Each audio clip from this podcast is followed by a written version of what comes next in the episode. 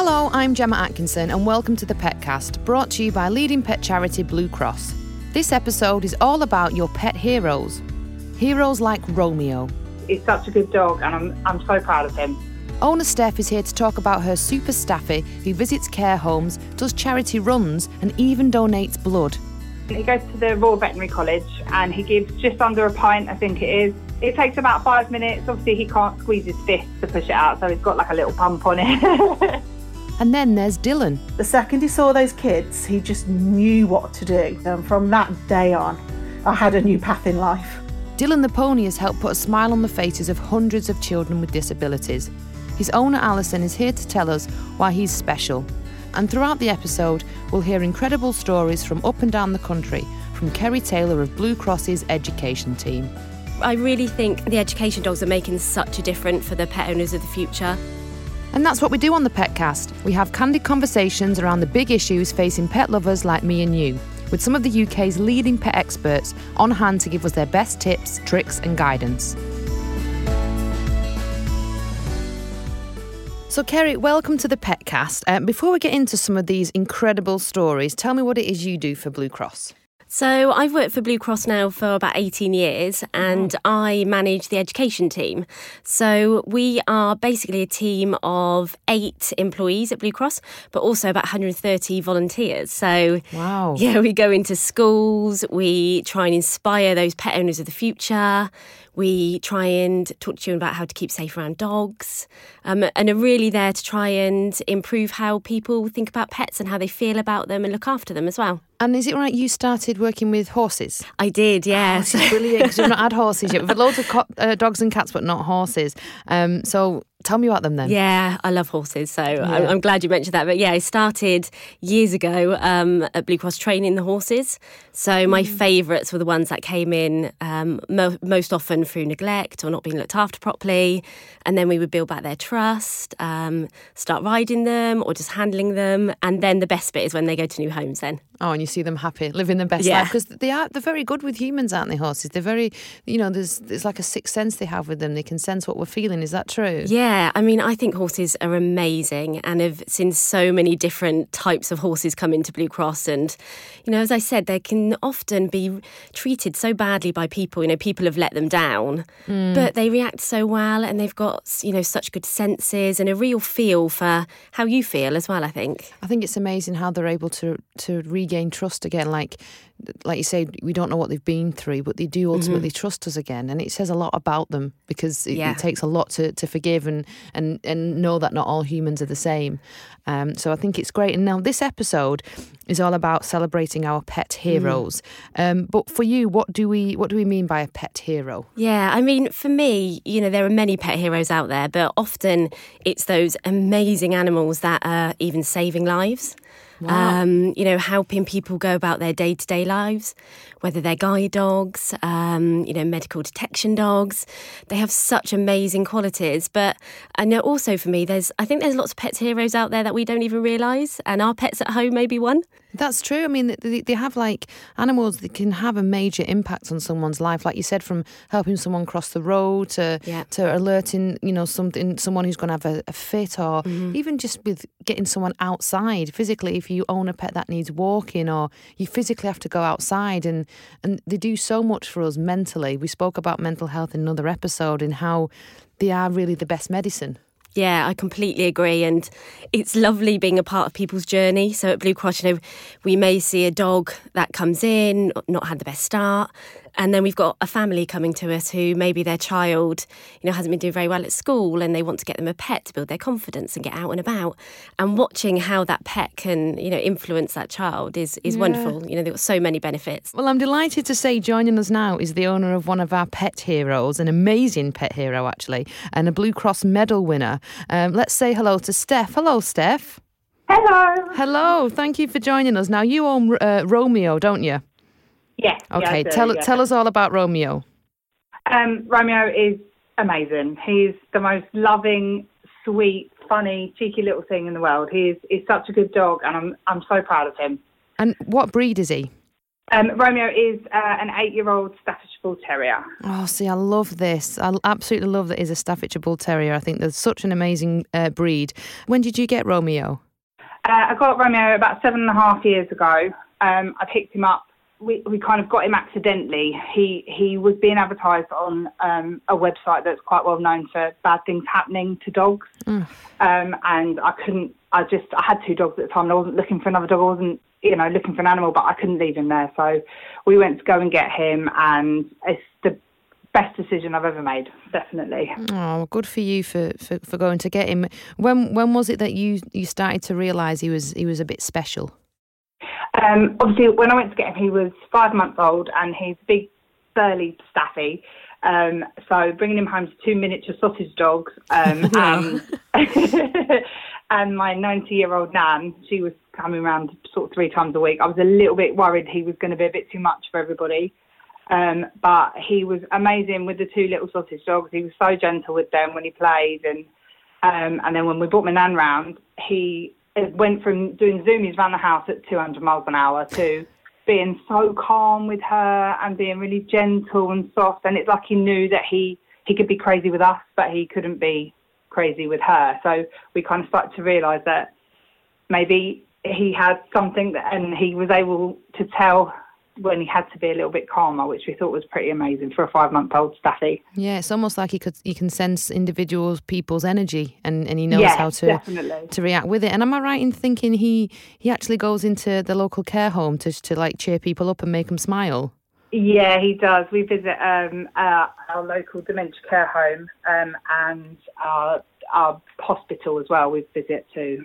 And they absolutely love him. Their faces light up and, and they can't wait to see him. And it's, especially with it being a, a dementia care home as well, he makes a huge, huge difference in there. They, I mean, there are times they, they call him all different sorts of names that begin with an R, but they, they kind of remember his name. Sometimes they get it and they, they do remember him from um, the week before and they absolutely love him and they, they sit there and they tell me all about their dogs that they used to have and, and yeah, they absolutely love cuddling him and, and giving him a stroke and yeah, he makes a real difference in there, definitely. I, I love that care homes are starting to allow that now. Yeah. So, you know, dogs can have such a huge benefit. And um, actually, even cats, we um, rehomed a cat to a care home. Really? Yeah, and it's just such a benefit for, for the people that are there, I think. Well, they are. They're the best medicine, aren't they? I think because all they want is love and affection. They don't want anything else. It's it's amazing, and and this is this blew my mind when I read this about Romeo.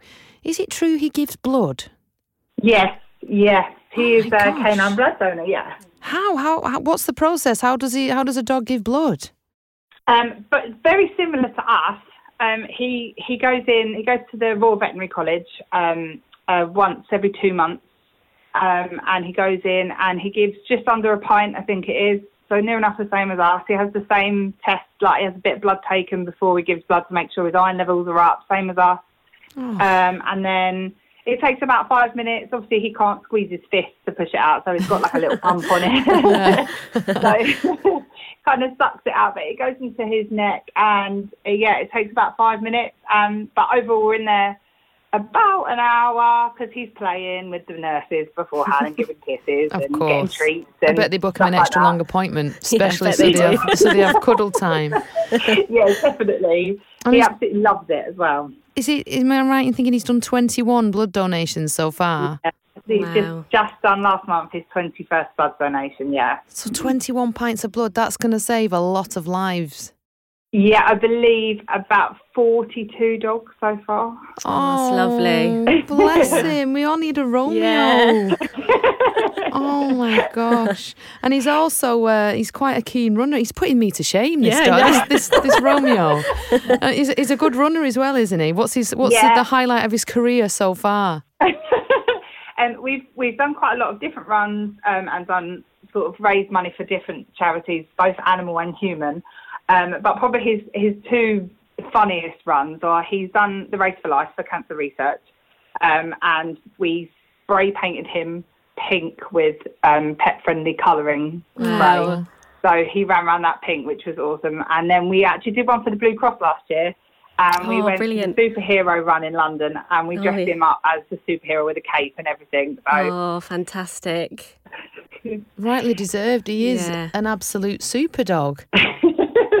it's it's kind of like you you you always say a dog doesn't you don't find a dog a dog finds Mm-hmm. you.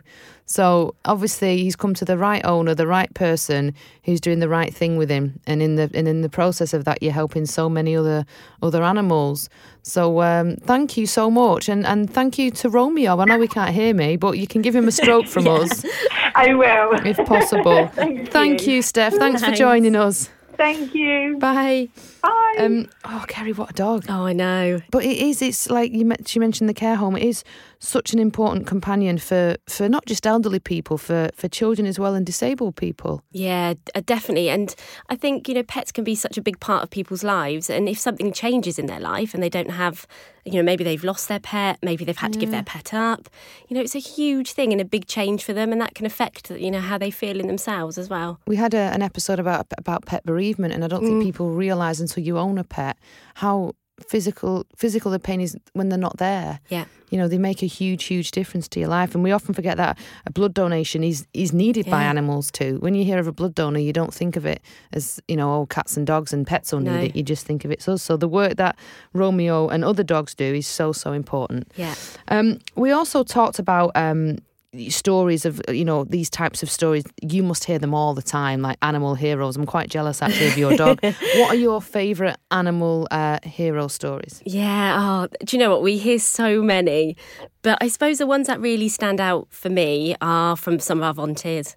So our volunteers, uh, they have um, education dogs, Right. and they go into schools. And particularly, one of our volunteers, Chris Yates, has greyhounds, and he has the most amazing greyhounds. He has about six that are education dogs. So they pass assessments, and they give blood as well. Actually, they're the most amazing dogs. And you know, you hear him talk about the impact that they have on children. So. I mean, even if you show a picture of a dog in schools, you can tell their- the children's faces are like, oh, a dog. Yeah, definitely. So taking in dogs, I mean, we've had children that have been sat at the back of the room petrified of dogs. It may be they've been bitten before. It may be that they just never, you know, experienced a, a dog in real life before. Mm. And by the end of it, you know, after the talk that Chris has given and and how the dogs have behaved, and they just have such a big impact. And it could be that the children at the end are stroking the dog. and they go know. home and say, "Mom, Dad, Yeah. we want a new pet." Yeah, they might. And it's just, you know, I, I really think those kind of the education dogs are making such a difference for the pet owners of the future and inspiring all of those. So they yeah, they really stand out for me. And the Blue Cross, they've rehomed around 900, uh, sorry, 9,000 animals Yeah. they've rehomed. Yeah. Um, there must be some really, really happy endings that you see because obviously the animals come into you, you don't know the background or condition all the time. They, they fall in love again with their new family and they have happy endings. So tell us about those. Yeah. Um we hear so many happy endings at Blue Cross, and I love that. And it's amazing to be a part of that journey. So, I went to one of our centres, um, it must have been a couple of months back now, our Lewknor Centre, and I was a part of the little journey, rehoming journey, which it was it took me by Oh, surprise, wow. really. But I was just walking around the centre, and a family were in, and they were looking at ki- kittens. Right. And then I was kind of in the background, just looking, trying to listen as well, and was part of them picking out which kitten they wanted, the one that was playing with them the most, Yeah. what they were going to call it, what they're going to do with this kitten, Aw. and actually being a part of it. You know, it, it's so lovely. It's great to hear all, all these stories, but to actually see it and to see the huge benefit that it makes to families is really nice. It must take some animals longer than others for various different factors. You must have come across, you know, an animal that was maybe in for longer but still had that happy ending it deserved. One of the real stories that stands out for me is a lovely lurcher called Dora. I love her already. Oh, just I love lurchers. Yeah. good name and good Yeah. breed as well. Lurchers, I mean, lovely dogs. And Dora was abandoned. Mm. So, no owner. We had no history on her, found, you know, dumped. Mm. And um, unfortunately, Dora was with us for over 290 days. Oh no, Dora. Yeah, and that's a really long time actually. And, and I mean, not many of our dogs stay for us for that long. So she just hadn't found that right person come to find her. Why do you think that was? Was she was she an older dog or was it just the you know? Yeah, no, she was quite shy. So she'd obviously been abandoned. We didn't know much of her history. She was quite timid. And sometimes it can take us a little bit longer to find that right match. Um, she was so lovely, but the, a really lovely couple came in. Obviously spotted Dora, chatted to our teams, you know, that perfect matchmaking process. Yeah. And she went to live in a lovely home with a greyhound who could kind of show her the way a little bit. Oh, I'm so happy. So now she she is rehomed and she is Yeah. happy, living her best life. She's rehomed, is living the most wonderful life now. And so, you know, it can t- sometimes take a bit longer, but it's all you need to do is go and look. Oh, bless her. We're going to hear now from another owner of another pet hero. Uh, there's pet heroes everywhere. We have uh, Alison on the phone. Welcome, Alison. Hi. Hi, Alison. Now, you've run your own riding school for disabled children in Staffordshire. Can you tell me about that first of all? Yes, sure. So we're uh, riding for the disabled centre, registered with the the main uh, national office. So we offer horse riding and ground therapy sessions for anyone um, with physical and learning difficulties. And and how can a horse and or ponies? How what is it they do to change lives? How can they do that? Oh, do you know they're, they're amazing. I mean, from a physical point of view, um, they're one of the few bodies that work similar to ours. So by sitting on a horse, um, we are boosting their nervous system. We're helping, so that obviously boosts their brain and everything like that. It also works their muscles, their core stability, but also animals don't judge. So um, the kids just they just fall in love with them. They learn how to be around them. They're calming. That it's just on all aspects. You can learn things through lessons, fine, gross motor skills, anything you can do with an animal. And you started all this because of uh, your special pony, Dillon. Um, I love the name Dillon as well a good for a name. pony. We were saying it's a really cool name. Um, tell me about Dillon. What's so special about him? Oh, probably because he's a cheeky little chap. he, he first came to me because I used to breed horses, and he just came to be a granddad to the foals and look after the foals. Um, but then um, he always loved being around kids, and just as as families are, and there's kids around, he used to do all little pony rides, and he was always the cheeky little monkey. Um, and then my brother. He supports Worcester, Worcester Children's Hospital, and, and Santa was going. And you know what? We took him along, and the second he saw those kids, he just knew what to do. Um, you know, some of them were, were so poorly, and he just knew what they needed. And from that day on, that was it. I uh, I had a new path in life. And he now he, he goes like like Romeo. He has uh, regular visits to the local hospital, doesn't he? Yes, he's he's hung his hooves up now because he's about twenty six, I think. um, but yeah, yes, for for several years that was his annual um, annual outing Oh, with so Santa. Dillon's obviously the, the star of the show, but you do have a, there's a lot of other horses and ponies at your riding school. You, you have quite a lot, Yeah, we have six active ponies, three of which are Blue Cross. Right? um, horses, um, which, which is great that we can rehab horses and then use them in, in our therapies. Um, and some do ridden and some do groundwork, yeah. I think there's something about like a rescue horse as well, where they've come from such a bad background, and, and and it almost makes them a bit more in tune. I think with the children and how other people are feeling. yeah, and it's like Yeah. with with horses, um, it's kind of it's a, it's a big responsibility. I mean, Alison, you'll know you can't just get a horse or pony and put it in a field. It needs. I mean, I I, I obviously don't own them, but you see terrible videos of the, when the hooves are too long or the manes are matted. I mean, it's a lot of care, isn't it, to own horses and ponies? Yeah, absolutely. And I think that's another aspect that you can bring in with the therapies because it's amazing we when we say we have a child that won't eat a carrot. But when we when he sees us feeding the horses carrots, suddenly carrot is that favourite food of that child. So you Yeah. can you can use the care of the animals to teach the riders as well. Oh, well, thank you so much for joining us, Alison. Uh, and thank you to Dillon and wish him a, a happy, well, next 27th birthday Yeah. from us. yeah. Thanks very much. Thank you. Bye. Bye. Um, Kerry, you used to work with um, horses, didn't you? The, Yeah, yeah. am I right? I've read that they're really, really emotional, intelligent animals. Is that true? Yeah, yeah. They they I think they can just pick up on so many different senses. You know how you're feeling. I mean, they've obviously got great sense of smell and hearing and sight and things like that. So there has been research done that they can read facial expressions in humans wow. and pick up on emotions.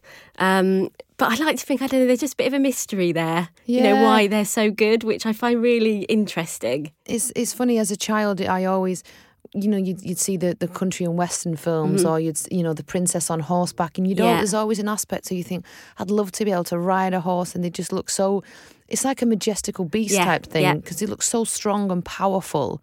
But they're also, if, you know, if you if you just feed them, they're so soft, and how they nibble the food off your hand. They, they're just fantastic animals Oh, animals. lovely animals, really lovely. and do you ride yourself? I used to, so I haven't ridden in a while actually. But um, yeah, I used to own two Blue Cross horses. So you often find that you go home with the ones you think, oh, I'm not sure we'll rehome this. Yeah, you, you can't leave them. no, and then you take them home. And, and in your work with schools, you, you must see you must see firsthand as well the impact that animals have on children. Yeah, I mean, you know, every day we're going into schools and we're talking about empathy, what it means for a pet, how they might feel, you know, how to care for them. Um, but most of the time, you know, when you do see an, an animal such as a dog in, in in a school environment, you know, you can just see them gravitate to that child that may be feeling a bit more vulnerable, maybe really doesn't want to be in school at all, mm. and that you know is, is really powerful to see that. Well, I think what I've I've learned from all these these podcasts is that you know no matter what size, what animal, you know what breed, what any type of animal, they have no voice. We do. We all have to work together to ensure that their health and welfare and happiness is a priority. Uh, and with people like yourself and and people like Alison, who we've had, you know, the, the impact you're all doing, um, and Steph as well is great. So thank you so much, uh, the three of you, for joining us. And uh, yeah, keep doing what you're doing, and thank you. Yeah, thank you. That's it for this petcast, but there's tons more information on our website, so head over to bluecross.org.uk forward slash podcast. Whether you've got a moggy or a mongrel, a Syrian hamster or Shire horse, Blue Cross have got you covered. If you've enjoyed the episode, feel free to share it with a fellow pet lover, or write us a review on your podcast app, which will help people find it more easily. I'm Gemma Atkinson. The Petcast is a Bengal media production for Blue Cross.